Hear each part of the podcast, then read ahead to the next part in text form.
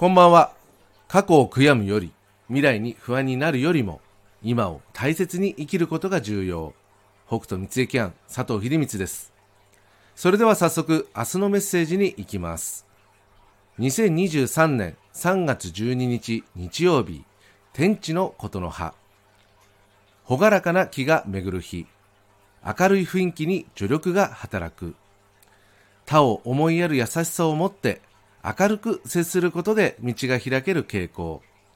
ただし、その緩やかな心のまま、羽目を外したり、一時の欲で安易に動かないよう注意して臨む。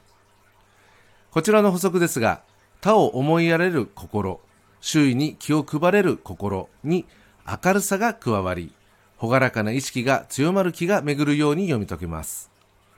ただし、その場の勢いで八方美人な振る舞いをしたり、その時、その場が楽しければ良いと羽目を外したりといった一時の欲を優先させない注意が必要にも見受けられます。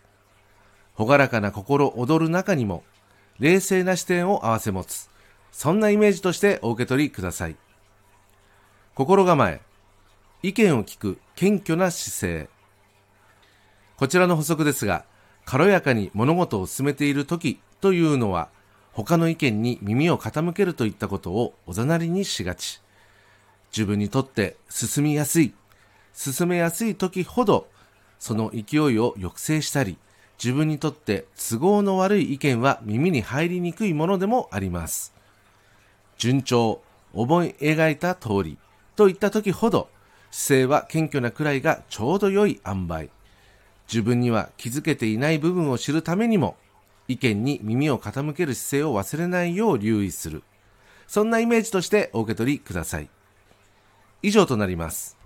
いつものように、明日のメッセージは縛られるものではなく、今自分がしていること、しようとしていることが、その場の勢いだけで行っていないかなど、一旦自分自身を冷静に見つめることに活用する。そんな程度でご利用ください。それでは自然の流れを大切に。何よりもありのままの自然体で素直に応じて過ごせますように。明日も心豊かにお過ごしください。北斗三重キャン佐藤秀光でした。ありがとうございました。